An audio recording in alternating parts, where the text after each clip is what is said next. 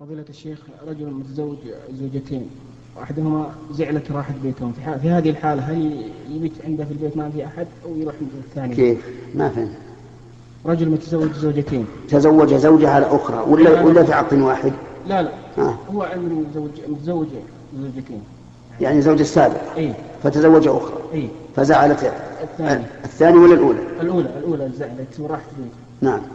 بعد شهر والآن في هذه الحالة وكان ينام في المسجد عند ما يجي ليلتها ينام في المسجد لا لا أنا بالمسجد يروح عند الجديدة أي نعم عند الجديد لأن لأن الزوجة الأولى هي التي أسقطت حقها جزاك الله خير ليس لها الحق أن أن ت- أن تخرج من بيت زوجها بمجرد أنه تزوج لأنه لم يفعل منكرا بل فعل خيرا لأنه إذا كان الإنسان قادرا ب- بماله وقادرا ببدنه وقادرا بحكمه فالأفضل أن يتزوج إلى أربع إذا كان يقدر قادر ببدنه يعني النشيط يستطيع أن يقوم بحق المرأتين الحق الخاص وقادر بماله يستطيع الإنفاق عليهما قادر بحكمه بينهما بالعدل فليتزوج كلما كثرت النساء فهو أفضل قال ابن عباس رضي الله عنهما خير هذه الأمة أكثرها نساء